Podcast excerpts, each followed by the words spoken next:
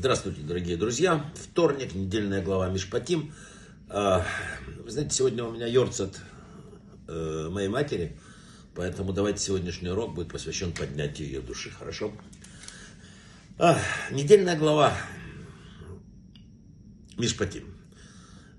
Вы знаете, очень много пишут о том, что о той десятине, которую человек должен отделять. И вот сейчас в сложные времена, когда действительно очень многих э, там уменьшаются доходы, скажем так, то это есть одна из самых главных проверок. Не станет ли человек в первую очередь экономить на цдаке?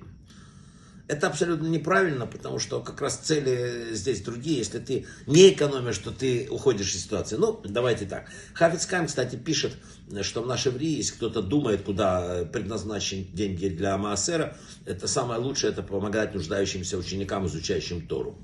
Также было во времена храма. В одной из книг вот Хафицхайм приводит такую историю. В течение многих лет у него в Ешиве учился один молодой человек, отличавшийся там очень умом, прилежанием, и видно, что он способен, но у него не было абсолютно, вообще абсолютно денег. Ни родных, ни сбережений. Вот он однажды попросил Хафицхайма, чтобы тот э, в молитве попросил за него. И он говорит, что если я хочу, пусть небо даст мне заработки, я буду выделять десятину. На это его учитель ответил, кто я такой, чтобы просить за тебя. Но если ты с открытым сердцем попросишь, это получишь. Только учти, что обратного пути нету. Ты обещал, надо будет сделать. Через некоторое время он одолжил какого-то небольшую суду, вложил дело, так и пошло-пошло. И вот он стал очень серьезный капитал, потом акции, и, в общем, богател на глазах. Получил статус торгового агента, перебрался в Москву, там, работал уже там, ну, короче, купец первой гильдии. Стал известным, уважаемым, там, во всех, к нему все приходили, но говорили о том, что он стал абсолютно э, жадным. И да, он иногда давал там 5 копеек, но вообще э, руку разжать не мог. Не ездил уже в родное село и так далее. Так случилось, что Хафиз Хайм через много, какой-то промежуток времени посетил Москву.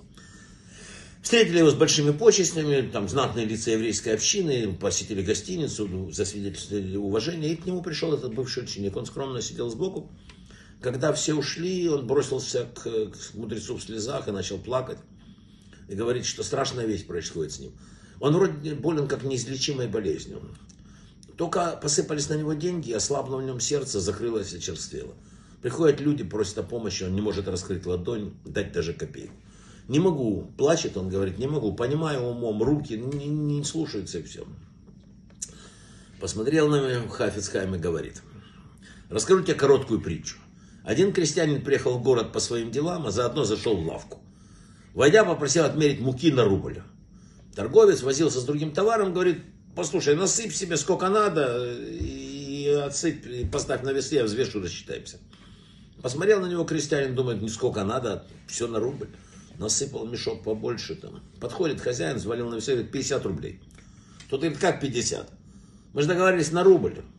Тот говорит, а, блин, мы договаривались, но ты взял не на рубль, а больше. Все согласно весу и цене. Уж не решил ли ты, что будешь наполнять мешок, а его вровно весит маленькая гилька? Ты попался на ту же уловку. Пока у тебя не было ничего, ты готов был отдать десятину с любой суммы. Думая, что речь идет о копейках. Но когда деньги полились рекой, тебя одолела обычная жадность. Она, как гиря, всегда уравновешивает богатство. Чем больше денег, тем меньше желания с ними расставаться.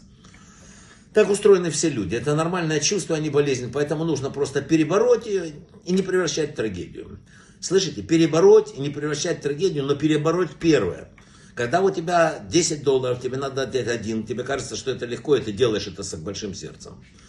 А Бог видит, если Он даст тебе больше, сможет это делать или нет. Сегодня в очень непростое время мы проверяемся, в том числе, не будем ли мы в этот сложный час вот сжимать руку свою, сокращать свое участие материальном, кто не может в духовном каких-то развитии, в мероприятиях, в школах, где угодно. Где. Сегодня синагоги, я думаю, это самая большая проверка нашей, вообще, нашего отношения к Богу. Если сегодня ну, тяжелейшая ситуация у многих религиозных заведений, потому что мы в первую очередь начали экономить на себе, считая, что это спасение. В смысле на синагогах, считая, что это спасение себя.